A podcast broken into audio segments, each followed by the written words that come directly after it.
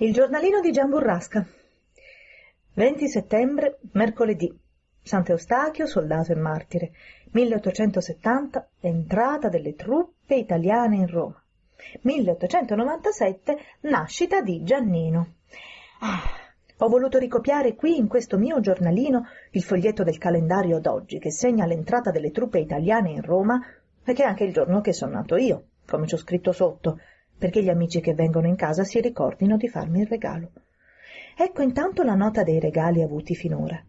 Primo, una bella pistola da tirare al bersaglio che mi ha dato il mio babbo. Secondo, un vestito a quadrettini che mi ha dato mia sorella Ada, ma di questo non me ne importa nulla perché non è un balocco.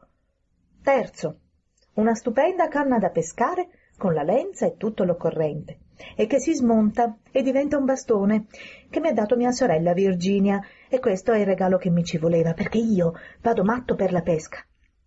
Quarto, un astuccio con tutto l'occorrente per scrivere e con un magnifico lapis rosso e blu regalatomi da mia sorella Luisa. Quinto, questo giornalino che mi ha regalato la mamma e che è il migliore di tutti. Ah sì, la mia buona mamma me ne ha fatto uno proprio bello, dandomi questo giornalino perché ci scrive i miei pensieri e quello che mi succede. Ah, che bel libro, con la rilegatura di tela verde e tutte le pagine bianche, e che non so davvero come farò a riempire. Ed era tanto che mi struggevo di avere un giornalino mio, dove scriverci le mie memorie, come quello che hanno le mie sorelle Ada, Luisa e Virginia, che tutte le sere, prima d'andare a letto coi capelli sulle spalle mezze spogliate, stanno a scrivere delle ore intere. Io non so davvero dove trovino tante cose da scrivere quelle ragazze. Io invece non so più che cosa dire. E allora come farò a riempire tutte le tue pagine bianche, mio caro giornalino? Eh, mi aiuterò con la mia facilità di disegnare e farò qui il mio ritratto come sono ora, all'età di nove anni finiti. Però in un giornalino bello come questo bisognerebbe metterci dei pensieri, delle riflessioni. Mi viene un'idea. E se ricopiassi qui un po' del giornalino di Ada, che giusto è fuori insieme alla mamma a far delle visite? ecco qui.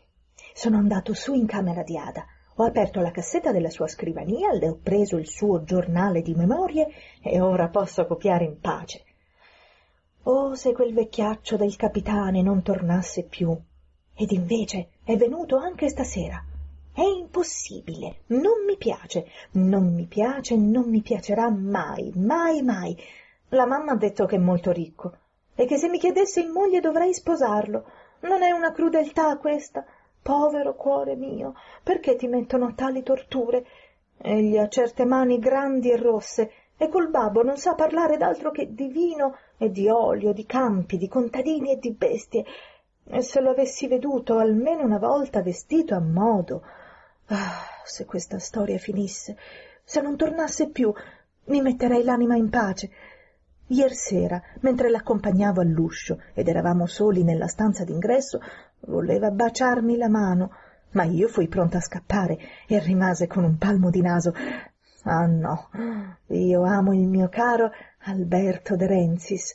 Ah, che peccato che Alberto non sia altro che un misero impiegatuccio. Mi fa continuamente delle scenate, io non ne posso più. Che delusione, che delusione è la vita. Mi sento proprio infelice. E ora basta, perché ho empito due pagine. Ti riapro prima di andare a letto, giornalino mio, perché stasera m'è successo un affare serio. Verso le otto, come al solito, è venuto il signor Adolfo Capitani. È un coso vecchio, brutto, grosso, grosso e rosso. Le mie sorelle hanno proprio ragione di canzonarlo. Dunque, io ero in salotto col mio giornalino in mano, quando a un tratto lui mi dice con quella sua vociaccia di gatto scorticato «E cosa legge di bello il nostro Giannino?» Io naturalmente gli ho dato subito il mio libro di memorie ed egli si è messo a leggerlo forte davanti a tutti.